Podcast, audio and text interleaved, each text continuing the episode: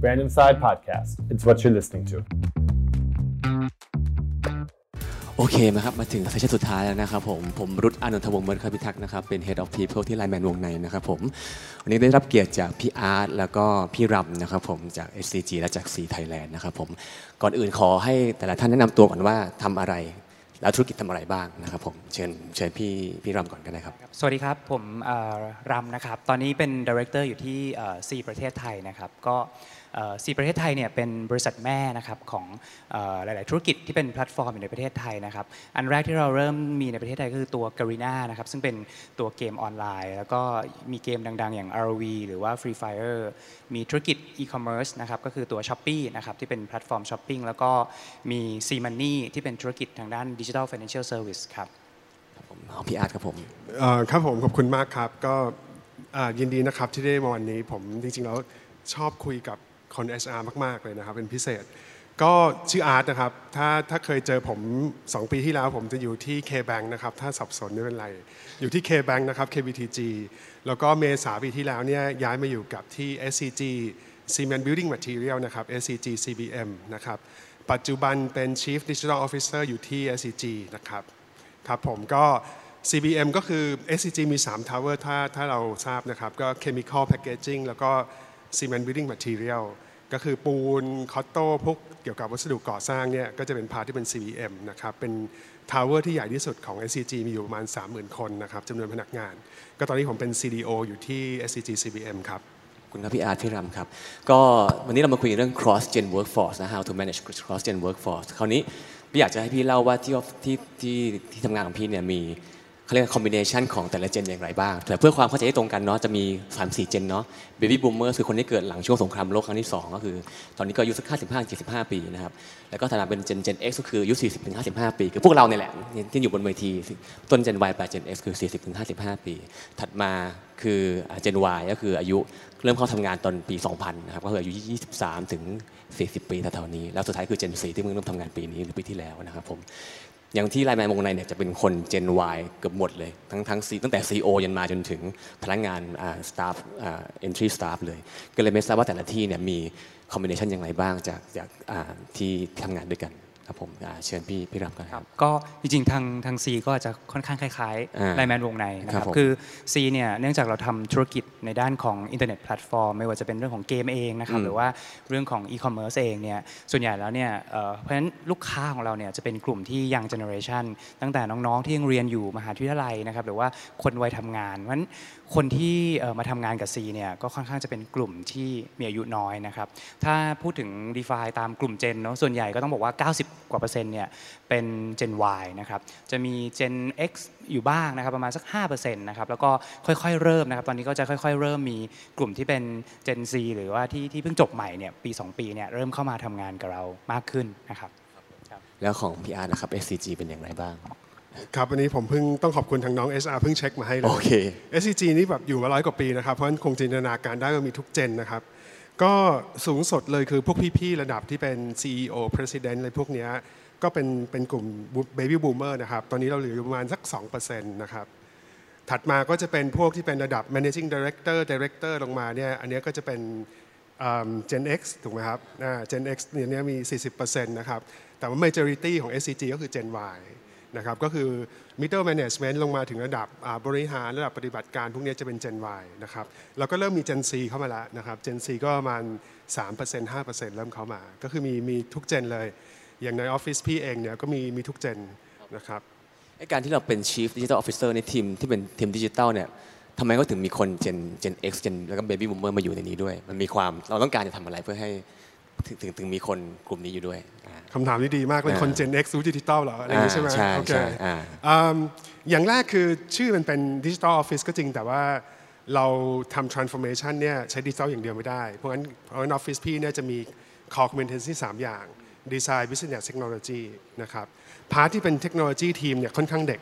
นะครับอ่า แต่ว่าพาร์ทที่เป็น business development เนี่ยเราก็มีการดึงพี่ๆ ที่มีประสบการณ์จาก SCG เดิมอยู่แล้วเนี่ยมามาด้วยนะครับ part ที่เป็นดีไซน์เนี่ยพวกพี่ดีไซเนอร์บางคนที่แบบทำ empathy เก่งๆ research เก่งๆเนี่ยก็ก็เป็นพี่ๆแบบ Gen Gen X ก็มีนะครับมันก็เลยมี mix กันครับคือคือเวลาทำธุรกิจใหม่เนี่ยไม่ได้แปลว่าคนเก่าไม่มีประโยชน์เลย คือผมว่า wisdom หรือภูมิปัญญาเนี่ยเรื่องรู้จักลูกค้ารู้จักตลาดเนี่ยคนที่เขาทำมาทั้งชีวิตเนี่ยยังไงเขาก็รู้ดีกว่าพวกเราแน่นอน เพียงแต่ว่าวิธีการคิดใหม่ๆ framework ใหม่ๆเทคโนโลยีใหม่ๆเนี่ยก็ต้องเอาคนเจนใหม่เข้ามาผสมผสานกัน เพราะฉะนั้นผมว่าศิลปะคือทำยังไงจะ leverage ระหว่างเเรียกว่าอะไรอะภูมิปัญญาของคนรุ่นเก่า กับวิธีการมองและวิธีความคิดของคนรุ่นใหม่เนี่ยให้ได้แล้วสร้างประโยชน์สูงสุดให้องค์กรโอเคแล้วของฝั่งพี่รำมันมีไหมครับเพราะว่าเราเจน Y กันหมดเลยเนี่ยจริงๆเพราะเอาว่าเอาจริงเจน Y รุ่นต้นๆอย่างพวกเรากับเจน Y รุ่นปลายๆเนี่ยก็ต่างกันเยอะนะ พี่เมื่อมองกลับไปอะสมมติมองที่เด็กรุ่นใหม่พวกที่เพิ่งเข้ามาทำงาน4ีหปีเนี่ยมันต่างจากรุ่นเราเมื่อเมื่อตอนที่เราเริ่มงานใหม่ๆยังไงบ้างครับอ่าก็ต้องบอกว่ามีมีความต่างค่อนข้างเยอะนะครับจริงๆก็ตัวตัวผมเองก็เป็น Gen X ปลายๆเข้าต้น Y นะครับก็เป็น Y นิดนึงเป็น Y อยากเป็น Y นิดนึงขอมีความเป็น Y สักเล็กน้อยนะครับแต่ว่าก็พอเห็นความเปลี่ยนแปลงที่ผ่านมาเนี่ยแล้วก็จากน้องๆที่เข้ามาทำเนี่ยจะเห็นว่าน้องที่เข้ามาในช่วง4-5ปีเนี่ยคือเขาค่อนข้างมีไฟเยอะพลังเยอะมาก แล้วก็มี creativity ค่อนข้างสูง แล้วเขาเนี่ยเนื่องจากแน่นอนเขายังไม่มีประสบการณ์การทำงาน เพราะนั้นเขาไม่มีกรอบ เวลาเขาคิดอะไรเนี่ยเขาจะคิดได้นอกกรอบ แล้วก็ไปได้หลาย ๆ แนวทาง บางทีเราเตือนเขาถามเขาเนี่ยเขาอธิบายออกมาได้เป็นเออเราก็แบบรู้สึกแปลกใจในในในสิ่งที่เขาคิดนะครับ ทีนี้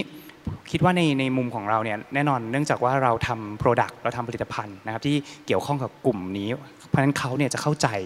มากๆเลยว่าลูกค้าเนี่ยคิดยังไง ลูกค้าทำอะไรมันเขาจะตอบตรงนี้เราได้ดีมาก เราในฐานะที่เป็นเป็นเจนตรงตรงเจน Y เนี่ยไปแนะนำเขาเนี่ยเราไม่ได้รู้อะไรที่ที่ดีกว่าเขาเลยนะครับแต่ว่าในในสิ่งที่ที่พี่อาร์ตพูดเมื่อกี้จริงๆใช่เลยคือว่าบางทีเวลาเขาให้ไอเดียให้อะไรมาเนี่ยแน่นอนมันดีมันมันตรงมากแต่บางครั้งเนี่ยมันก็มีแนวคิดอะไรที่เราเนี่ยสามารถให้คำแนะนำให้ advice ได้ว่าเอ๊ะจะกลับเข้ากรอบยังไง วิธีการที่เอ๊ะเราเคยทำมา มันมีโอกาสที่ดีกว่านะ มันเป็นการที่เราให้แนวคิดเขาเพื่อเขาจะได้เอาไปคิดต่อยอดต่อ แต่ว่าเราไม่ได้บอกโซลูชันเขาว่าจริง ๆ แล้วเนี่ยต้องต้องทำอะไร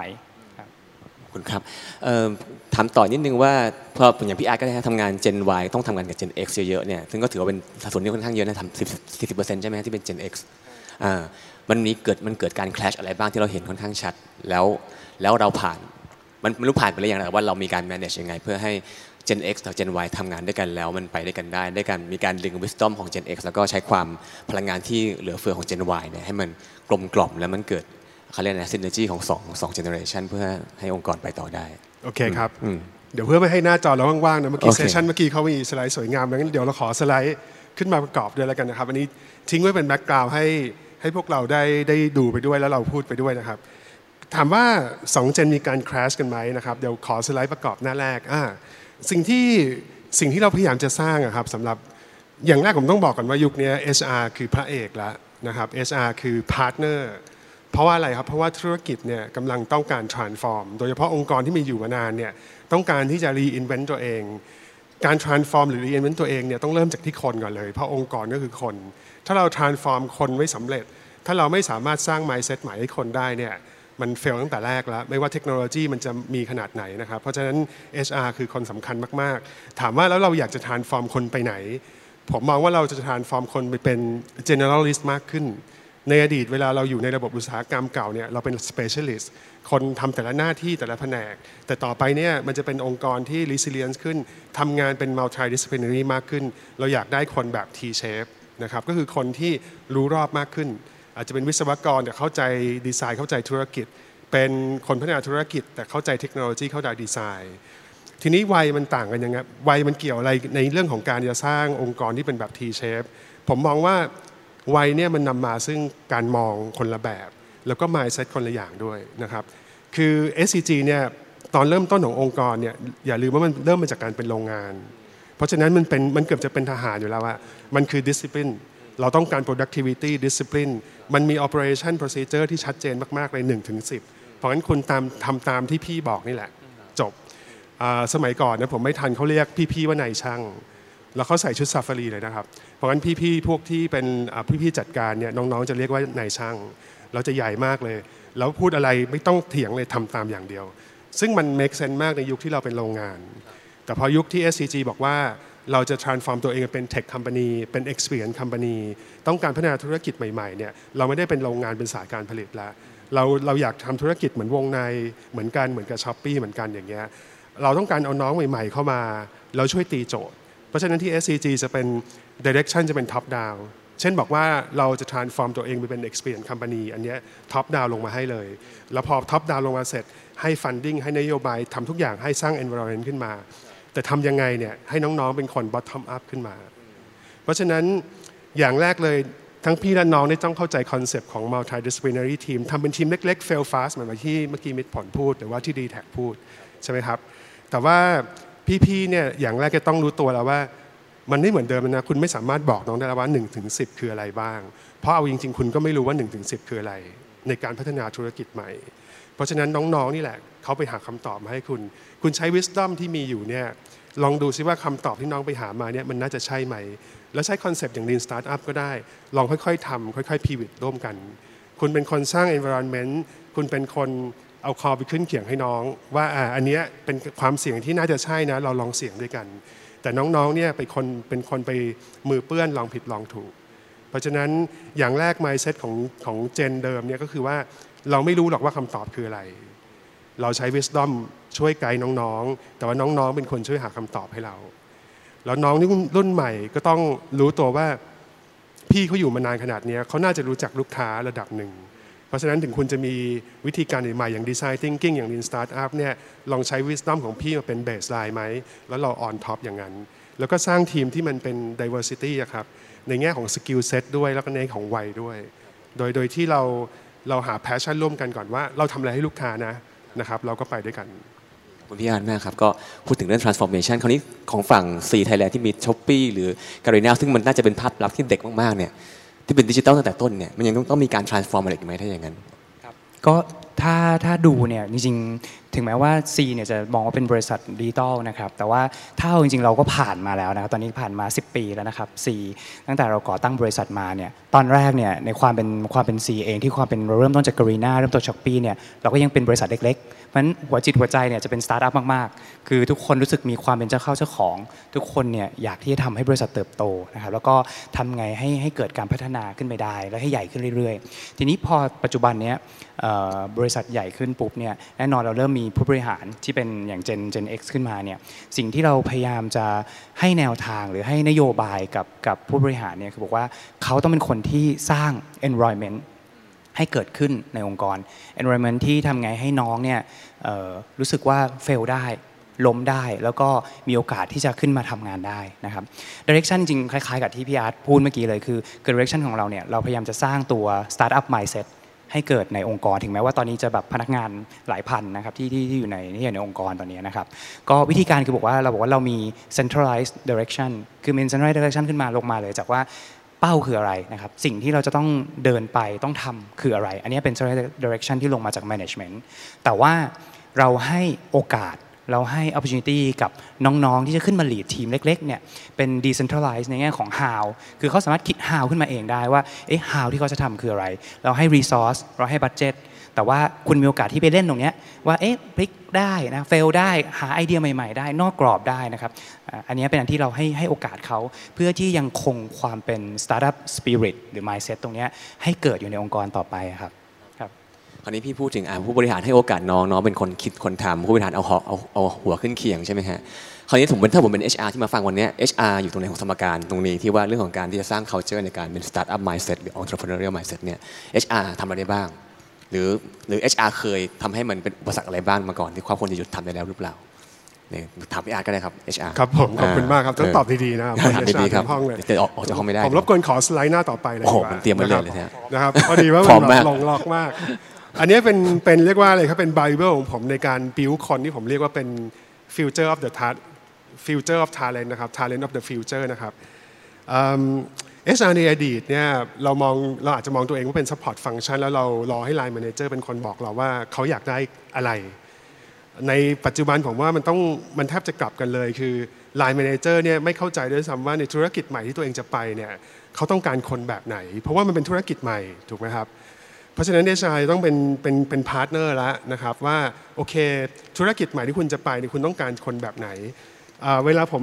ผมทำเนี่ยผมกลับไปที่ตัวตนของคนกันเลย ผมผมเริ่มถามที่ why ก่อนนะครับข้างบนที่เป็น pyramid of Maslow เนี่ยผมเชื่อว่าทุกคนเนี่ยมี self-esteem เขาอยากจะได้รับการยอมรับมีประโยชน์แล้วก็สร้าง Impact ให้องค์กร เพราะงั้นเราไปชวนคนในองค์กรถามกันก่อนเลยว่าเอ้ยอย่างเช่น SCG นะครับ SCG อยู่มาร้อยปีแล้วเนี่ยทำปูนขายคนไทยอะ ทำไม SCG ถึงจะ deserve ที่จะได้อยู่ไปอีกร้อยปี เราจะทำอะไรให้คนไทยดีในวันที่ปูนที่เมืองจีนมันก็อาจจะถูกกว่าแล้ว อาจจะดีเท่าด้วยซ้ำแล้วเรายังมีคุณค่าอะไรกับคนไทยต่อไปเรากลับไปถามที่วายกันก่อน แล้วไม่ว่าจะเป็นพี่รุ่นเก่าตั้งแต่เบบี้บูมเมอร์ถึงน้องเจนซีเนี่ยผมว่าลึกๆเขาเขาอยากรู้สึกว่ามันไม่ใช่แค่เงินเดือนเนี่ยฉันมาทำงานองค์กรเนี้ยฉันทำให้ชีวิตคนมีความสุขขึ้นนะครับสร้างอนาคตให้กับคนไทยทำให้คนไทยอยู่อาศัยมีความสุขขึ้นเรากลับไปที่วาย เราเราหาวายกันเจอว่าต่อไปนี้แพชชั่นขององค์กรนะครับอย่างอย่างคำถามว่าองค์กรนี้อยู่เพื่ออะไรเนี่ยเราบอกว่า passion for better living เราต้องการจะทำให้ชีวิตการอยู่อาศัยของคนไทยมีความสุขแล้วก็ดีขึ้น ไม่ว่าคนไทยนั้นจะเป็นเด็ก คนไทยนั้นจะเป็นหนุ่มสาว หรือคนไทยนั้นคือสังคมสูงอายุที่กำลังจะมาถึงนะครับพอเรามีวายปุ๊บเนี่ยเราถึงเราค่อยถามว่าแล้วเจอนี่แต่ละคนน่ะคุณอยู่ในองค์กรในจุดต่างๆ พี่ๆระดับบริหารน้องๆ ระดับปฏิบัติการเนี่ย เจอนี่ของคุณเพื่อให้ไปถึง why นั้นได้เนี่ยคุณยังต้องการอะไรบ้าง ในแง่ mindset soft skill แล้วก็ hard skill นะครับเราก็ค่อยๆ build กัน อันนั้นอันนั้นคือวิธีการที่ผมคิดว่า HR สามารถช่วยได้แบบต้องเน้นว่า HR ยุคนี้ต้องเป็น partner สำหรับนาย manager เพราะเขาไม่รู้หรอกว่าเขาต้องการใคร ใครในที่นี้หมายถึงว่า talent แห่งอนาคต ที่เหมาะกับองค์กรที่จะสร้างธุรกิจใหม่คืออะไรนะครับ อันนี้ผมหวังว่าจะเป็นจุดเริ่มต้นได้ทีนี้เราต้องไปตีโจทย์ของเราเองแล้วว่าธุรกิจที่ที่เราอยู่บริษัทที่เราอยู่เนี่ย technical skill ที่ต้องการคืออะไรแล้วแต่ว่าเราอยู่ใน segment ไหน แต่ว่า soft skill นี่ผมว่าคล้ายคลึงกันในการพัฒนาธุรกิจใหม่เนี่ย entrepreneurial spirit นะครับ creativity empathy empathy นะครับเรา มันหมดยุคแล้วที่เรารู้สึกว่าเราทำ product ขึ้นมาอย่าง แล้วไปโฆษณาเดี๋ยวลูกค้าซื้อเอง มันทางกลับกันแล้ว เราต้องรู้ว่าลูกค้าเขาอยากได้อะไร pain point ของคนยุคใหม่คืออะไร แล้วเราทำอะไรไปขายเขาเพราะฉะนั้น soft skill อย่างเช่น empathy เนี่ยสำคัญนะครับแล้วก็ mindset ที่ว่าเอ่อมี passion ในการทำให้สำเร็จให้ได้ไม่ว่าจะต้องล้มลุกคลุกคลานแค่ไหน อันเนี้ยก็เป็นสิ่งที่สำคัญครับอ่าพี่รำมีอะไรจะเสริมไหมในแง่ของ HR ว่าเราช่วยอะไรได้บ้าง ก็องค์กรครับก็มาพูดต่อหน้า HR ก็แอบเกรงๆนะแต่ว่าเอ่อก็อยากอยากแชร์ครับว่าในมุมของแน่นอนเราเรามีคนชอบถามเยอะว่าเป็นบริษัท tech รุ่นใหม่เนี่ยน้องๆที่มาทำอะ ยังออกไหมมีโรเ t ชันไหมทุกครั้งที่ตอบก็ต้องยอมรับว่ามีครับ แล้วก็เป็นเป็นเพราะว่ามันเป็นเป็น nature ของเขาจริงๆ ที่เขาต้องการหาความท้าทายหาอะไรใหม่ๆ ทีนี้คำถามคือแล้วเราจะแบบทำให้เขาอยู่กับเรายังไง จะทำให้เขาเราเนี่ย retain talent ที่อยากให้เติบโตเป็น leadership ในองค์กรของเราในรุ่นหน้าๆเนี่ยยังไงนะครับจริงถ้าถ้าเรามองเนี่ยอย่างอย่างที่พี่อาร์ตพูดเลยคือ เรื่องของเรื่องของ career growth เนี่ยเรื่องของโอกาสการเติบโตของเขาเนี่ยเราต้องทำให้เขาเห็นให้ชัด วิธีการเนี่ยมันเขาไม่ได้มองในเรื่องของการเติบโตว่าตำแหน่งจะขึ้นนะครับ แต่ว่าน้องๆรุ่นเนี้ยเขามองว่าการเติบโตของเขาคือการเรียนรู้ การเสริมสร้าง skill ใหม่ๆ การทำอะไรใหม่ ๆ การได้เรียนรู้สิ่งใหม่ ๆ อันนี้เราต้องมีมี path ที่จะเติบโตให้เขาชัด อย่างของเราเองเนี่ยเนื่องจากเป็นธุรกิจที่ต้องบอกเป็นธุรกิจที่ใหม่ ยกตัวอย่างธุรกิจเกมเนี่ยบางครั้งเข้ามาก็มีความกล้าๆกลัว ว่าเอ๊ะเข้ามาแล้วจะโอกาสเป็นยังไงจะทำยังไงนะฮะเราก็มีน้องที่เรียนจบ business นะครับเป็นเป็นเหมือน investment banking เลยก็เข้ามาทำเราก็ต้องคอยอธิบายให้เขาว่าเนี่ยคือคือผ่าที่เขาจะไป แล้วเขาก็ต้องไปพูดกับคุณพ่อคุณแม่เขาอีกทีหนึ่งว่า อันนี้เขามีโอกาสที่เติบโต อันนี้ก็เป็นอันหนึ่งที่ที่สำคัญมากๆที่เราต้องตองบอกเขาแล้วก็ให้มันชัดเจนว่าเอ๊ะนี่คือทางที่เขาจะไปนะครับ อันที่สองคือ ผมว่าเรื่อง purpose สำคัญ เพราะว่าน้องๆรุ่นใหม่เนี่ยเขามองว่าถ้าเขาจะทำอะไรบางอย่างเนี่ยเขาต้องมี purpose แล้วก็อย่างอย่างของเราเองเนี่ยจะค่อนข้างชัดที่ว่า purpose ของเราเนี่ยอยากจะสร้างให้คนทั่วๆไปรวมถึงธุรกิจที่เป็น SME เนี่ยเติบโตด้วยเทคโนโลยีเพราะฉะนั้นเราเราพยายามให้เขารู้สึกว่าเขาหนึ่งเขาเป็นเจ้าของมีความเป็นเจ้าของบริษัทนะครับแล้วก็เขารู้สึกว่าสิ่งที่เขาทำเนี่ย ได้ benefit ได้ประโยชน์ทั้งองค์กรเอง แล้วก็กับสังคมที่เขาอยากจะตอบแทนนะครับสุดท้ายเนี่ยจริงๆอาจจะเป็นเรื่องที่เราก็มองว่าเอ๊ะเป็นเรื่อง benefit หรือเปล่าหรือเป็นอะไรหรือเปล่านะครับแต่ว่าก็เป็นเรื่องของการที่เราจะสร้างยังไงให้ให้ workplace เนี่ยเป็น environment ที่เขา happy ที่เขาอยากจะมาทำงานนะครับคืออันนี้เป็นเป็นเป็นไอเดียที่เราทำตั้งแต่ต่างประเทศเลย แล้วก็ทำในทุก ๆที่ของที่ C Group คือบอกว่าเราเราสร้างให้ให้การทำงานเนี่ยเป็นที่ที่สนุก เป็นที่ที่มีความสุขอยากเข้ามานะครับเรามีห้องเหมือนกับเป็นห้อง break room ห้อง town hall เนี่ยซึ่งวิวสวยกว่าห้องทำงานนะฮะเป็นคือคือติดติดกระจกวิวสวยมีอาหารให้อะไรเงี้ยคืออยากให้เข้ามาแล้วเขา enjoy เขามีความสุขนะครับแล้วก็พอย่างอย่างที่เขาที่เขามาอย่างช่วงช่วงเนี้ยช่วงช่วงที่โควิดอย่างเงี้ยแล้วก็มีเตรียมอาหารเตรียมอะไรให้เขาอย่างน้อยว่าเขาก็สบายใจสามารถทำงานได้อย่าง happy ครับแล้วถ้าเกิดมี HR บางคนถามว่าออฟฟิศ ที่ที่ทำงานไม่ได้มีเงินไปทำอะไรให้สวยๆกันได้นี่เราจะทำไงดีครับไม่มีแบบว่าอะไรแม่วงในมีเลี้ยงอาหารเที่ยงได้ มีขนมกินฟรีอย่างเงี้ยแต่ว่าออฟฟิศออฟฟิศไม่ได้มีตังค์ขนาดนั้นจะมาจะมาปรนเปรอพนักงานขนาดนั้นถ้าเกิดถ้าเกิดเราเป็น HR บริษัทเล็ก ๆ ที่ไม่ได้มีงบเยอะเนี่ยทำอะไรได้บ้างเพื่อจะเป็น HR รุ่นใหม่ที่จะช่วยตอบโจทย์คนรุ่นใหม่ได้อ่า ถ้าถ้าให้เสริมอืมจริง ๆ แล้วเนี่ยบางครั้งเนี่ยการทำอะไรยาวๆนานๆ ก็จะรู้สึกเคยชินอ่าบางทีก็รู้สึกเอ๊ะมันเป็นเรื่องที่ต้องให้หรือเปล่าใช่ไหมครับอืมแต่ว่าวิธีการที่เราจะไม่ให้ไม่ให้เกิดสิ่งเหล่านี้คือบอกว่าไม่จำเป็นต้องทำตลอดก็ได้ แต่ว่าทำยังไงให้มีบ้างนิดๆหน่อยๆ บางครั้ง บางที มีวันหนึ่งอยู่ๆไปเดินไปแจกไอศครีมใช่ไหมครับฮาโลวีนเดินไปแจกขนมนิดๆหน่อยๆอะไรเงี้ยมาถ่ายรูปเล่นกันอะไรเงี้ยก็จริงก็เป็นแอคทิวิตี้ที่สามารถจัดบางทีไม่ต้องใช้เงินอะไรมากมาย จริงๆก็ทำให้พนักงานรู้สึกว่าเอ้ยการที่มาทำงานเนี่ยมีความสุขสนุกอะการที่มาตรงนี้ครับพี่อันเนี่ยจะเสริมไหมฮะเรื่องการทำให้พนักงานรู้สึกดีโดยไม่ต้องไม่ต้องใช้เงินเยอะโอเคเออเราไม่ได้เตรียมกันนะครับ แต่ขอสไลด์หน้าต่จอริงไปปะเนี่ยมันมันแบบนี่คือไม่ได้ดูสไลด์โฟล์พอก่อนเลยนะครับพี่นะครับสไลด์หน้าสุต่อดยอไปดมากนะครับโอเคจะบอกว่า HR คนนั้นเนี่ยเป็นยุคที่โชคดีแล้ว เพราะว่าโควิดมาช่วยเรา ก่อนหน้านี้คอนเซปที่เรียกว่า result orient result only work environment นะครับก็คือว่าทำงานโดยดูจากผลงานอย่างเดียวเนี่ยเป็นคอนเซปที่พูดกันเยอะมาก พี่ก็พยายามจะทำแต่ว่าองค์กรใหญ่อย่างเช่นแบงก์หรือว่า SCG เนี่ยไม่เคยมีใครสนใจเลยทุกคนทุกคนสมัยก่อนนะก่อนโควิด พี่ๆจะคิดว่าถ้าน้องอยู่บ้านต้องดูทีวีไม่ทำงาน แต่ว่าโควิดพิสูจน์ให้เราเห็นว่า work from home จริงๆเราได้ได้งานมากกว่าด้วยนะครับทีนี้พอเป็นอย่างนั้นปุ๊บเนี่ย ถามว่าไอ้ออฟฟิศที่แปลว่าออฟฟิศที่แบบมันนั่งรวมกันเนี่ยมันมีความสำคัญน้อยลงแล้วอย่างแรกพี่พบว่าโดยเฉพาะ generation ใหม่ๆเนี่ยความสำคัญของงานเนี่ยอยู่ที่ว่าเขาได้ทำอะไร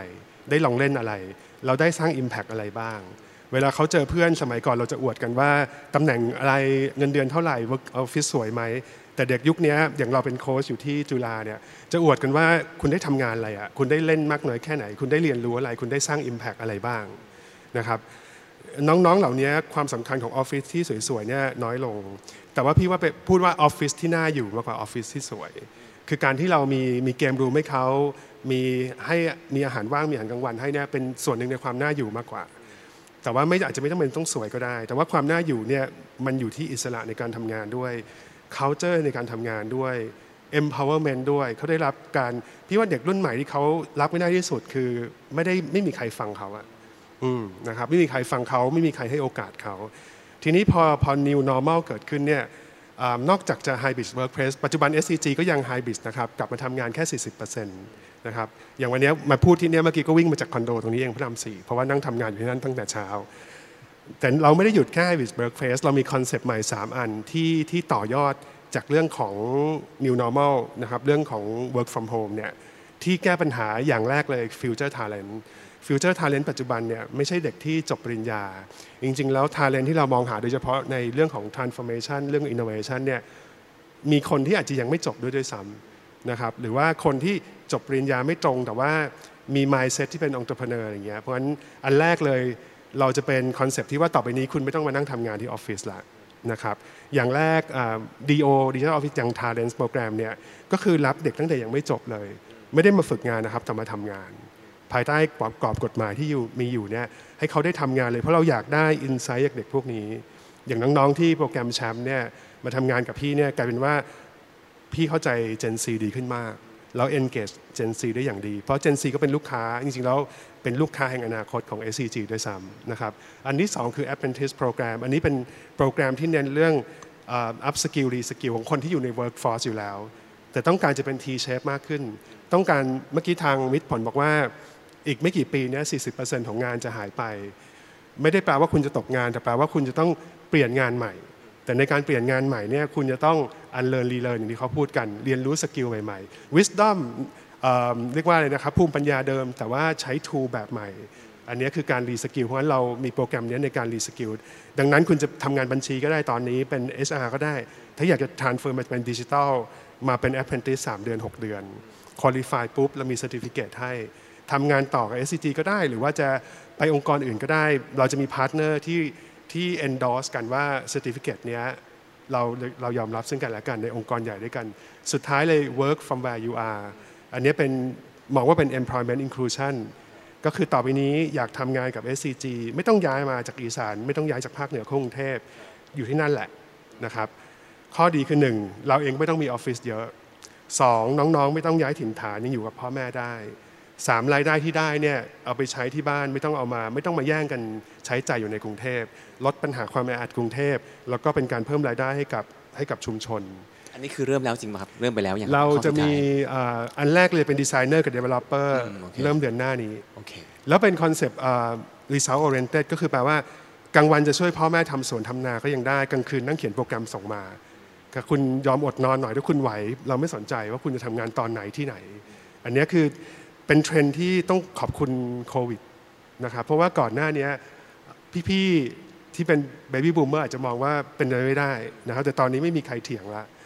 แล้วก็ในทางกลับกันองค์กรไม่ใช่หล่ออย่างเดียวนะครับ องค์กรได้ประโยชน์ด้วยเพราะว่าหนึ่งแล้วไม่ต้องมาไม่ต้องมาแย่งกันจ้าง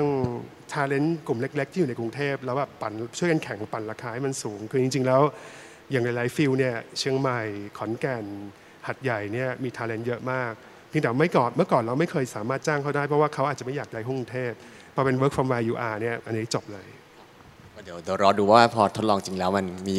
โอกาสอะไรเกิดขึ้นบ้างอ่าเดี๋ยวเจอกันปีหน้าอีกเรามาคุยหกเดือนหรือปีหน้าอ่มามาคุคุยยกักันนอีกทีหใช่นึงครับถามสมพี่ดำนะครับแล้วโควิดนี่มันสร้างโอกาสอะไรให้กับองค์กรเราบ้าง เท่าที่ผ่านมาหนึ่งปีที่ผ่านมาที่พูดถึงโควิดอืมจริงถ้าพูดถึงพูดถึงโควิดเนี่ยผมคิดว่ามันก็มี สร้างความเปลี่ยนแปลงแน่นอนอย่างที่พี่อาร์ตบอกคือการทำงานเนี่ยเปลี่ยนไปนะครับคือสำหรับเราเองเนี่ยก็ตอนนี้เดิมก็อาจจะบอกว่าเรา work ที่ออฟฟิศแต่ตอนนี้เราก็พยายาม work from anywhere ที่ไหนก็ได้นะครับแล้วก็ ถ้าแต่จริง ๆ แล้วก่อนโควิดเองเนี่ยเราก็ทำงานสไตล์ work from anywhere อยู่แล้ว เพราะว่าเวลาทำงานเนี่ยมีการคุยกับต่างประเทศ คุยกับทาง regional เนี่ยก็ต้องประชุมออนไลน์ หรือว่าคุยกันผ่านทางแอปพลิเคชันออนไลน์ของเราอยู่แล้วนะครับนี่ก็ก็เหมือนกับยกยกระดับในแง่ของการทำงานเนี่ยให้ work from anywhere มากขึ้น นะครับนี้สิ่งที่ที่อาจจะอยากจะเสริมพี่อาร์ตเมื่อกี้นิดนึงคือ บอกว่าในมุมของของ talent เนี่ยที่ที่เห็นเนี่ยคือผมก็มีโอกาสได้ไปโค้ชน้องๆ ที่เป็น talent เอ่อเหมือนกันที่ยังเรียนอยู่ปี4นะครับโครงการเดียวกับกับพี่อาร์ตเนี่ยตอนนี้เนื่องจากว่าเขาเนี่ยไม่อาจจะยังไม่ต้องเข้าไปเรียนที่ที่มหาวิทยาลัย เพราะว่าเป็นการเรียนออนไลน์เนี่ยกันว่าหลาย ๆ คนเนี่ยเขาใช้เวลาในการที่จะหา challenge ใหม่ นะครับไปหาการเขาไปฝึกงานเอง โดยที่จริงๆ มหาวิทยาลัยไม่ได้ require เลยว่าเขาต้องไปฝึกงานเขาไปหาเองขวนขวายทำเอง เพราะว่าเขาอยากรู้เขาอยากเข้าใจว่าเอ๊ะงานในอนาคตเป็นยังไงนะครับ อันนี้เองจริงๆก็เป็นวิธีการที่ที่ทาง C เองเนี่ยเราค่อนข้างเเราใช้ในการที่เรากลุ่ม talent ของเรานะครับเวลาเราเราคัดคนเข้ามาแล้วเป็นเป็น talent เนี่ยสิ่งที่เราทำก็คือบอกว่าเราให้เขาเนี่ยอยู่ในโปรแกรม นะครับสมมติว่าโปรแกรม 2 ปีนะครับเราจะให้เขาโรเต e งานแน่ๆ4งาน 4 งานเนี่ยไปใน business ต่างๆ ของเราตั้งไม่ว่าจะ Shopee เอง หรือว่า g a r i n a เองนะครับแล้วก็สิ่งที่ให้เขาทำคือบอกว่าเราให้เขา take project จริง ๆ เป็นโปรเจกต์ที่เขาสึกว่าเขาได้ทำเขาได้เรียนรู้เขาได้สร้าง impact จริงๆ อันนี้จะเป็นการที่ที่กลุ่ม talent แล้วเขาสึกว่าเขาเนี่ยสร้าง impact ให้กับองค์กร นอกจากนั้นแล้วเนี่ยพอเขาพอเขาสร้าง impact ปุ๊บเนี่ยการที่เราเอ่อ rotate เขาเนี่ยเหมือนกับเราเพิ่ม challenge ใหม่ให้เขาคือถ้าเกิดไม่มี challenge เนี่ยกลุ่มนี้จะค่อนข้างอาจจะอาจจะเบื่อง่ายนะแต่ว่าคือถ้าเกิดเราเรา move เขาเรา rotate เขาเนี่ยเขาเห็น challenge ใหม่เขาเห็น impact ใหม่เนี่ยอันนี้เป็นการที่เขารู้สึกว่าเอ้ยมันมีโอกาสและมี opportunity แล้วก็เขาเติบโตได้ได้ในองค์กรครับครับอีกประเด็นหนึ่งที่มีพี่รำพูดถึงคือเรื่องของการที่ว่า HR ควรจะช่วยให้พนักงานเห็นภาพ career path ของตัวเองค่อนข้างชัด แต่ในณตอนนี้คือโลกบูก้าเนี่ยมัน career path มันโคตรจะไม่ชัดเลยอะสำหรับผมนะอย่างตำแหน่ง chief digital officer เนี่ยแต่ก่อนอาจจะไม่เคยมีด้วยซ้ำไป คราวนี้ในในในโลกที่ตำแหน่งงานมันเปลี่ยนไปเรื่อยๆ หรือว่ามันมีโรใหม่เกิดเกิดเกิดขึ้นทุกวันเนี่ยเราจะ motivate พนักงานของเราไงเขาให้เขาเห็นภาพที่ค่อนข้างชัด แล้วก็คืออย่างน้อยเขารู้ว่าเขาจะไปทางไหนต่อ แต่ว่ามันไม่ต้องจำเป็นต้องต้องสัญญาเขาว่าเขาได้ขึ้นเป็นอย่างนี้เป็นทางตรงเสมอไปนะ แต่ว่าทำไงพนักงานเห็นทางข้างหน้าที่ค่อนข้างที่จะเป็นเกิดกำลังใจให้เขาผลักดันต่อไปได้ ขอเชิญพี่รำก่อนก็ได้ครับครับ ก็อย่างอย่างที่ที่บริษัทเองเนี่ยก็เราก็มีตำแหน่งแบบที่เราก็ไม่เคยเห็นมาก่อนนะครับสักห้าหกปีที่แล้วก็ไม่เคยได้ยินมาก่อนอะไรเงี้ยวิธีการทำงานก็ใหม่นะครับนั้นเราก็มีโอกาสจะบอกว่ามีโอกาสที่เพิ่มขึ้นมาก ๆ ในในองค์กร นี้เวลาเวลาเราเราคุยกับน้องๆเนี่ยแต่ก่อนเราจะคุยกันปีละครั้ง นะครับหรือว่าปีละ 2 ครั้ง เป็นการ set goal set target ให้ feedback ก็เป็นเป็น norm ที่ทำนะครับแต่ว่าช่วงช่วงหลังเนี่ยสิ่งที่เราปรับไปก็คือว่าเราเราไม่ทำแบบนั้นละแน่นอนมันยังต้องมีการการ set targetเมื่อกี้บอกว่า HR จะทำยังไง แต่จริงๆ แล้วผมคิดว่าคนที่สำคัญน่ะคือหัวหน้างาน หัวหน้าที่ใกล้ชิดกับลูกน้องที่ตรงกับลูกน้องรู้ว่าเขาเป็นยังไง สิ่งที่หัวหน้าควรจะทำนอกจากการการเซตเนี่ยต่อปีละครั้งออย่างเงี้ยครับเขาควรจะคุยเหมือนเป็น catch up session นะครับเล็กๆ คืออย่างน้อยๆเนี่ยเดือนละครั้งก็ยังดี เป็นการ catch up ให้ feedback เล็กๆ แล้วคุยกันว่าเอ๊ะอีกเดือนข้างหน้าเนี่ยเป้าของคุณคืออะไร คุณจะพัฒนาตัวเองยังไง อันเนี้ยจริง ๆ แล้วพอเราเริ่มทำตรงเนี้ยเรารู้สึกว่าเออผลผลตอบรับดีมาก คือน้องๆรู้สึก happy แล้วก็หัวหน้าเองก็รู้สึกว่าเอ้ยเข้าใจน้องมากขึ้น แล้วก็รู้ว่าหัวหน้าที่อาจจะแบบอ่า gen ห่างกับน้องหน่อยเนี่ยเขาก็จะเข้าใจมากขึ้นว่าจริง ๆ แล้วเนี่ยน้องๆในทีมเนี่ยคิดยังไงและการที่จะ shape ทีม หรือการที่จะทำ direction ของของทีมให้เดินไปเนี่ยง่ายขึ้นมากครับครับพี่อาร์ตมีอะไรจะเสริมไหมครับว่าครับผมอันนี้คล้าย ๆ กันครับอืมเพราะ ผมต้องบอกอย่างนี้ว่าต่อต่อให้งานในอนาคตเนี่ยชื่อโรมันจะแปลกใหม่ หรือว่าดูเป็น T shape มากขึ้นเนี่ยแต่ว่าพนักงานยังต้องมี career path อยู่ไม่งั้นไม่งั้นเขาไม่รู้จะจะมีอะไรให้เขาแบบ look up to ใช่ไหมครับอย่างอย่างของผมโชคดีที่ว่า SCG เนี่ยเขามีอย่างหนึ่งที่เขามีอยู่ก็คือ level มันจะมี level ถ้าใครเคยได้ยิน SCG มันจะมีแบบบหนึ่งบสองบสามบสี่จหนึ่งไปเรื่อยๆ ก็คือคล้ายๆกับ C ในระบบราชการนะครับไอ้ level เนี่ยเราเก็บไว้ เพื่อที่จะใช้บอกว่าอันนี้คือความก้าวหน้าในการทำงานของคุณ แต่ส่วนชื่อตำแหน่งเนี่ยมันหลากหลายก่ายกองมากตอนนี้แล้วมัน generic มากขึ้นไม่ใช่ไม่ใช่ตำแหน่งนายช่างระบบนี้อีกต่อไปละนะครับ อันนี้อาจจะเป็นตำแหน่ง Product Owner อย่างเงี้ยซึ่งเมื่อก่อนไม่เคยมีใช่ไหมครับตำแหน่ง Problem Manager อย่างเงี้ยคุณมีมีหน้าที่หาปัญหาอย่างเดียว แต่ว่า Product Owner และ Problem Manager เนี่ยสามารถ map เข้ากับ level พวกเนี้ยเพื่อให้ดูเรื่อง Seniority แต่ผมว่าความงามคือ สมัยก่อนเวลาเราจะให้คนไต่เลเวลเนี่ยเราดูที่จำนวนปี เช่นคุณทำงานมากี่ปีในเลเวลนี้คุณจะได้ขึ้น ตอนนี้ไม่แล้วผมผมเป็น performance base อย่างเดียว เพราะฉะนั้นเรามีการเซต OKR นะครับทุกๆ ปีละสองครั้ง แล้วถ้าคุณ perform เนี่ยถ้าคุณ achieve OKR ปุ๊บคุณได้ขึ้นเลเวลโดยที่เรามีเขียนไว้ชัดเจนเลยว่า product owner เนี่ยเลเวล1 2 3 4ต่างกันยังไง mindset technical skill hard skill ต้องเป็นระดับไหน demonstrate ระดับไหน คุณถึงจะได้ขึ้นเลเวลไป สมมติว่าคุณเป็นโปรแกรมเมอร์เนี่ยเลเวลหนึ่งแปลว่าเขาบอกให้เขียนโปรแกรมคุณเขียนไม่ผิด แต่ถ้าคุณเลเวล5เนี่ยแปลว่าคุณต้อง challenge Microsoft ได้เลยว่า concept เนี่ยผมว่าไม่น่าถูก แล้วคุณคิด concept เองได้ หรือว่าคุณเป็นที่รู้จักระดับองค์กร คุณจะได้เป็นเลเวล5แต่ถ้าคุณขึ้นระดับเลเวล6คุณต้องเป็นคนที่มีคนรู้จักระดับประเทศว่าเชิญคุณไปพูดอย่างเงี้ยนะครับเพราะงั้นจะเห็นได้ว่ามันมีเลเวลให้น้อง look up to มีสเปคชัดเจนเลยว่าคุณจะได้ขึ้นเลเวลเนี้ยคุณต้อง achieve อะไรบ้าง และหลังจากนั้นไม่เกี่ยวกับว่าคุณอายุเท่าไหร่อยู่ตรงนี้มากี่ปี เป็นไปได้แล้วก็เป็นไปแล้วด้วยตอนนี้ที่มีน้องบางคนอายุน้อยกว่าแต่เลเวลสูงกว่าพี่ในโรเดียวกันนะครับ ซึ่งเราอยู่กันในแบบนี้นะครับ อันอีกอันหนึ่งเลยคือ ต้องระวังว่าสมัยก่อนนะครับ องค์กรที่อยู่ในธุรกิจเก่าเนี่ยเรา expect ว่าเวลาคนไต่ระดับขึ้นไปจะกลายเป็น manager หมดแต่องค์กรในรูปแบบใหม่เนี่ยเราต้องการได้ product manager ที่ ทำมานานพอที่จะมีประสบการณ์ โดยไม่ต้องโดนไล่ไปเป็น manager เพราะไม่งั้นเราจะไม่มี product manager ที่เก่งๆใช่ไหมครับเพราะว่า product manager ไม่ได้เป็น manager ไม่ได้ manage คน ดังนั้นเราจะต้องมี career path ที่เป็น managerial กับ non managerial แปลว่าเขาสามารถขึ้นไปได้เทียบเท่าระดับ director president โดยที่ไม่ต้อง manage คนนะครับอันนี้คือสิ่งที่ที่จริงๆแล้วเป็นอย่างแรกเลยที่ผมทำตอนที่เข้ามาจอยเมื่อปีที่แล้ว คือมาสร้างไอ้ career path อันนี้ไว้ให้ก่อน อันนี้เมื่อกี้พี่อาร์ตพูดประเด็นน่าสนใจคือคนที่เป็นคนที่ผลงานดี performance ดี โตเร็ว จนกลายว่ามีลูกน้องที่เด็กที่ที่แก่กว่าเราอย่างเงี้ยมันนำมาสู่ปัญหาอะไรบ้าง ที่ผมเชื่อว่าที่ซีก็มีเหมือนกันว่าหัวหน้าเด็กลูกน้องอายุเยอะกว่าหรือประสบการณ์มากกว่าเป็นหลายปีอย่างเงี้ยนำมาสู่ปัญหาอะไรบ้างแล้วเราเรา handle มันยังไงบ้างครับผมอืมครับก็เอ่อ ต้องบอกว่ามีมีแล้วก็เป็นเป็นเป็นเรื่องที่เราก็ทำเหมือนกันเพราะว่าเราดู performance เป็นหลัก ในแง่ของการที่เราจะโปรโมทคนคนขึ้นมานะครับแต่จริงๆเห็นเห็นด้วยกับพี่อาร์ตเลยคือว่าบางครั้งเราชอบโปรโมทขึ้นมาเป็นคนขึ้นมาเป็น manager แต่เขาไม่ได้มี managerial skill มันเขาก็จะ fail ในแง่ของงานที่ทำแต่ว่าถ้าเราเอาเขาไปอยู่ในจุดที่เขาทำเนี่ยที่เขาทำได้ดีอย่าง product manager เนี่ยเนี่ยไปได้ดีกว่า ก็เราพยายามจะดูอย่างนั้นเราดูก่อนคัดเลือกก่อนนะครับแต่ว่าถ้ากลับไปที่คำถามคือว่าแล้วถ้าเกิดว่าน้องๆที่ขึ้นมาเนี่ยยังยังเด็กอยู่แต่ขึ้นมาเนี่ยในการทำงานเนี่ยเป็นยังไง คือเรา ต้องก็ต้องบอกว่าเราต้องเทรนนะครับเราก็ต้องเทรนน้องๆเหมือนกันที่ขึ้นมา คือสำคัญมากเพราะว่า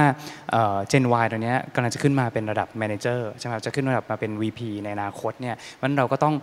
เทรนเขาเราต้องเราต้องสอนเขาว่าวิธีการที่เขาจะ handle คนเนี่ยต้องทำยังไง เพราะเดิมเนี่ยเขาอาจจะดูเรื่องของ Product ดูเรื่องของ Marketing เป็นสาย Technical เป็นหลัก แต่ว่าตรงนี้ปุ๊บเนี่ยเราต้องการให้เขาทำตรงนี้มากขึ้นนะครับแต่ว่าก่อนที่เราจะ นำเขาขึ้นมาเนี่ยจริงเราก็ต้องเราก็ต้องให้ให้โอกาสเขาก่อน คือเราต้องให้เขาไปทำโปรเจกต์ก่อน คือเวลาทำโปรเจกต์เนี่ยมันก็จะมีการที่เขาต้องไป manage อย่างน้อย manage คนในโปรเจกต์เข้าใจว่าเอ๊ะต้องทำยังไง วิธีการบริหารคนต้องทำยังไง อันนี้เป็นการที่เป็นการเป็น stepping stone นะครับให้เขารู้ว่าเขาต้องทำงานยังไง แล้วขึ้นมาเป็นหัวหน้าได้ในที่สุดครับญาติเสริมอะไรไหมครับเสริมนิดนึงครับคืออันหนึงที่ที่ผมทดลอง practice นะแล้วมันมันช่วยแก้ปัญหานี้ได้เช่นว่าลูกน้องอายุมากกว่าหัวหน้าอ่า คือตอนที่จะโปรโมทขึ้นมาเนี่ยเราเราไม่ได้ให้ management เป็นคนบอกว่าจะโปรโมทใคร เราให้ N บวกหนึ่งของเขาอะเป็นคนเสนอ อย่างเช่นพี่ๆ senior developer เนี่ยเขาจะเป็นคนเสนอว่าปีนี้เขาอยากโปรโมทน้องคนไหนขึ้นมาเป็นระดับเดียวกับเขาเพราะฉะนั้นมันจะเกิดการ buy in ภายใน community ของเขาระดับหนึ่งความรู้สึกว่าอ๋อแกเป็นคนโปรดก็เลยได้ขึ้นเร็วอันนี้มันมันจะหายไปนะครับแล้วก็พี่ที่ที่ระดับต่ำกว่าเนี่ยก็จะ จะยอมรับโดยปริยาย เพราะว่ามันเป็น consensus ของทั้งทีมอะของทุกคนในทีมมันไม่ใช่แค่ manager เป็นคนบอก อย่างไรก็ตามไอ้ approach ใหม่ๆ ที่พูดกันเหล่านี้เราส่วนใหญ่ประยุกต์ใช้กับ part ที่เป็น new business area นะครับ part ที่ยังเป็น core business อย่างนึกภาพแบบโรงปูนอะไรอย่างเงี้ยก็ยังบริหารในระดับเดิมได้ เพราะฉะนั้นคนที่เขาแบบไม่ comfortable จริงๆเนี่ยเราก็สามารถที่จะย้ายเขาไปอยู่ในตัวที่เป็น core business ให้เขายังไปอยู่ในองค์กรที่ค่อนข้าง conservative แบบเดิมได้ ไม่ได้แปลว่าทุกคนจะต้องโหแบบชีวิตจะจะแย่ละไปหมดนะครับ ผมเชื่อว่าธุรกิจที่อยู่มานานเนี่ยไอ้ตัวน้ำบ่อเก่าตัว core business เนี่ยยังไงก็ต้องพยายามต่ออายุให้ได้นานที่สุด ในขณะที่ทำธุรกิจใหม่ หาน้ำบ่อใหม่ให้ได้เจอ เพราะฉะนั้นในองค์กรเนี่ยพวกพวก early adopter อะคือเด็กที่ชอบเปลี่ยนหรือว่าพี่ๆที่ชอบเปลี่ยนหาของใหม่ตลอดเวลากับ follower ที่บอกว่าเฮ้ยถ้าดีฉันเอาตามด้วยเนี่ย มาช่วยกันพัฒนาธุรกิจใหม่ แต่คนที่ค่อนข้าง comfort zone นิดนึงเนี่ยเราก็ยังเอาเขากลับไปทำธุรกิจเดิมได้ครับเพราะงั้นผมคิดว่า put the brand to the right job เนี่ยยังมี option อยู่ตอนนี้เวลาใกล้จะหมดแล้วเลยขอคำถามคำถามสุดท้ายนะครับว่าถ้าพี่มีคำแนะนำให้กับ HR ที่นั่งอยู่ในห้องนี้ แล้วก็เด็กที่เพิ่งเริ่มงานสมมติบรรลุมีเด็กเพิ่งเพิ่งเริ่มงานแล้วหมดนะที่เริ่มเพิ่งเริ่มทำงานเนี่ยเขาควรจะ reskill หรือว่า unlearn หรือ relearn เรื่องอะไรบ้าง เพื่อที่จะให้เขาสามารถที่จะรับมือกับโลกหลังโควิดนี้ต่อไปได้ ควรจะ reskill เรื่องอะไร แล้วก็ควรจะเรียนรู้อะไรที่มันเป็น skill ใหม่ๆที่คิดว่าจำเป็นแต่ว่าคนของเรายังขาดอยู่ใน industry ของพี่อะโยนให้พี่พี่พี่รำก่อนครับคือในยุคนี้อย่างที่บอกยุคกูก้าเราพูดกันมาตั้งแต่เช้าแล้วมีความเปลี่ยนแปลงอยู่เสมอ disruption ใช่ไหมครับเพราะฉะนั้นถ้ามองในแง่ของการปรับตัวขององค์กรเนี่ยองค์กรต้อง adapt นะครับต้องต้องปรับตัวได้อย่างรวดเร็วนะครับแล้วก็ต้องอาจายคือคือปรับเนี่ยยังไงให้ให้เร็วขึ้นนะครับต้องพัฒนาให้เร็วขึ้น ทีนี้สิ่งที่จะทำให้องค์กรปรับตัวได้นะครับอย่างรวดเร็วเนี่ยก็คือคนก็คือคนในองค์กร แล้วก็น้องๆที่กำลังจะเข้ามา ไม่ว่าจะเป็น Gen Y ที่อยู่ตอนนี้ก็ตามที่เป็น workforce สำคัญ หรือว่ากลุ่มใหม่นะครับ Gen Z ที่เข้ามาเนี่ยก็จะเป็นกำลังสำคัญที่จะปรับองค์กรตรงนี้ นี้สิ่งสำคัญคือแน่นอน skill เนี่ย ต้องต้องเรียนกันเรื่อยๆต้อง relearn กันเรื่อยๆในแง่ของ skill แต่ผมคิดว่าสิ่งสิ่งที่สำคัญกว่าที่อยากจะฝากไว้คือเรื่องของ mindset นะครับเราอยากจะสร้าง mindset ให้กับคนในองค์กรยังไงนะครับอย่างอย่างยกตัวอย่างอย่างของของที่ซีเนี่ยเราเรามองสองสามเรื่อง เมื่อกี้กล่าวไปแล้วเรื่องของตัว startup mindset ทำให้คนมีรู้สึกความเป็นเจ้าข้าเจ้าของ เขาอยากทำนอกกรอบ เขาอยากทำให้บริษัทเติบโต อีกอันนึงคือเราพยายามจะสร้างเรื่องของ growth mindset ความที่ทำให้เขาเนี่ยเป็น lifelong learning ได้ คือพอมี growth mindset เนี่ยเขาจะเปิดรับสิ่งใหม่ ๆ แล้วก็ไม่ว่าอะไรเข้ามา ไม่ว่าจะ digital skill ใหม่ เทคโนโลยีใหม่ คู่แข่งใหม่เข้ามาเนี่ยเขาจะเปิดรับแล้วก็ adapt ตัวเอง แล้วก็แก้ไขปัญหาได้ แล้วก็ทำให้องค์กรเนี่ยพัฒนาแล้วก็ adapt อาจายได้ในที่สุดครับขอบคุณครับเอ่อทีมงานผมขอสไลด์หน้าต่อไปแล้วกันนะครับเดี๋ยวขอปิดด้วยอันนี้นะชงครับอีกแล้วฝากมันแบบว่าเหมือนกับเตรียมกันมา ฝากฝาก HR นะครับ เอ่อ HR ผมคิดว่าเราต้องเป็น business partner กับ Line Manager แล้วแล้วผมคิดว่าเราจะต้องทำงานกับ Line Manager แล้วทำสิ่งนี้ให้เกิดขึ้นให้ได้ ผมอยากจะ recap ภายในหนึ่งนาที ว่าทำไมเราต้องอยู่ดีมาพูดเรื่องแปลกๆพวกนี้กัน ยุคนี้เป็นยุคที่เทคโนโลยีใน 10 ปีที่ผ่านมาแต่เรามีอินเทอร์เน็ตเนี่ยแล้วมือถือทำให้ลูกค้าเราอะเปลี่ยนไปเร็วมาก เราสร้างพฤติกรรมใหม่ๆ เยอะมากอันแรก อันที่สองมันทำให้กำแพงการค้าหรือว่า b บร i เออร์จากต่างประเทศเนี่ยหายไป ดังนั้นบริษัทที่พวกเราทุกคนทำงานอยู่ปัจจุบันโดน disrupt และจำเป็นจะต้องหา value ใหม่ให้กับลูกค้า ไม่งั้นจะอยู่ไม่รอด ดังนั้นโอกาสบริษัทที่อยู่มานานๆ แล้วแค่ทำงานจาก1ถึง10 ก็คือสิ่งที่เขาคิดไว้เรียบร้อยแล้ว แล้วทำไปให้ได้เรื่อยๆเนี่ยให้มันเติบโตไปเรื่อยๆเนี่ยหลายๆ บริษัทต้องเปลี่ยนมาเป็นโหมด0ถึง1ก็คือว่าเริ่มคิดใหม่เลยว่าธุรกิจใหม่บริการใหม่ลูกค้าใหม่อยากได้อะไร แล้วทำให้มันสำเร็จให้ได้ ไอ้การที่อยู่ดีต้องทำศูนย์ถึงหนึ่งเนี่ยองค์กรเดิมมันไม่คุ้นเคย มันก็เลยต้องการคนในรูปแบบใหม่ ต้องการ younger generation เข้ามาเพื่อบอกพี่ๆที่อยู่มานานแล้วว่าศูนย์ถึงหนึ่งของเราคืออะไรนะครับทีนี้อันนี้คือสิ่งที่ผมพยายามทำให้เกิดขึ้นสตั๊กเจอร์ในการบริหารจะต้องเปลี่ยนไป จะต้องเป็นดิเรกชันจากข้างบนลงมา แต่ว่าการหาคำตอบต้องเป็น bottom up ต้องเป็น culture ที่เป็น diversity มากขึ้น เป็น culture ที่ทำงานแบบเป็นเหมือนกับเจ้าของกิจการลองผิดลองถูกกันได้มากขึ้นนะครับ empower เด็กรุ่นใหม่ที่ต้องการคือ empowerment เขาไม่ต้องการแค่เป็นตัวจักตัวหนึ่งที่พี่สั่งว่า 1 2 3 4 แล้วคุณทำตาม เขาอยากจะมีโอกาสออกความเห็น อยากมีโอกาสออกไปสัมผัสลูกค้าโดยตรง อยากทำงานที่เขารู้สึกว่ามันมีความหมายนะครับ เพราะฉะนั้นเรื่อง empowerment เนี่ยสำคัญมาก และสำคัญที่สุดคือวิธีการวัดผล เราไม่สามารถวัดผลเหมือนกับว่าดูเรตติ้งเหมือนเดิมได้อีกแล้ว เพราะมันไม่ใช่งานที่เป็น procedure แล้ว มันเป็นเรื่อง innovation เป็นการพัฒนาธุรกิจใหม่ เพราะงั้นต้องต้องใช้ OKR ครับ set objective ที่ชัดเจน ผมว่าน้อง ๆ รุ่นใหม่จริง ๆ ตั้งแต่ Gen Gen Y ไปเลยก็ได้เนี่ยนะครับโดยเฉพาะ Gen Gen C เนี่ยต้องการ achievement ที่ชัดเขาไม่ เขาบอกผมว่าเขาไม่กลัวนะถ้าผมจะ fail ถ้าผมทำอะไรไม่ได้พี่บอกมาเลยว่าผมทำอะไรไม่ได้ แล้วพี่จะจัดตัดเงินตัดโบนัสผมก็ได้ แต่ผมขอชัดก่อน ผมจะได้รู้ว่าอีก 6 เดือนผมต้องพัฒนาอะไรบ้างเพื่อจะ achieve สิ่งที่พี่ต้องการให้ได้ คือเขาไม่กลัวล้มเหลวแต่เขาต้องการความชัดเจนแล้ว OKR เนี่ยผมว่าเป็นวิธีที่แฟร์ที่สุดในวันแรกเราเซตกันเลยว่า objective และ key result ที่อยากเห็นจากคุณคืออะไร แล้วถ้าเขา achieve เราต้องให้ตามนั้น ไม่ว่าเขาจะอายุเท่าไหร่ ไม่ว่าจะทำงานมากี่ปีนะครับแต่ทั้งหมดนี้จะเกิดขึ้นได้เนี่ย ผมคิดว่า Line Manager หลาย ๆ ท่านเนี่ยโดยเฉพาะเป็นพี่ที่เป็นเจเนอเรชันเดิมๆยังมองไม่ออกว่าตัวเองถูกถูกขอให้ทำศูนย์ถึงหนึ่งแล้ว SR นี่แหละ คือคนที่จะต้องไปฉายภาพให้ดู แล้วแนะนำเขาว่าคุณจะสร้าง environment เนี่ยเพื่อให้ talent รุ่นใหม่เนี่ยมัน thrive มันมีโอกาสเติบโต และในที่สุดทำให้องค์กรเราเนี่ยรอด disruption นี้ไป แล้วยังอยู่คู่กับคนไทยไปได้อีกร้อยปีเนี่ยได้ยังไงครับ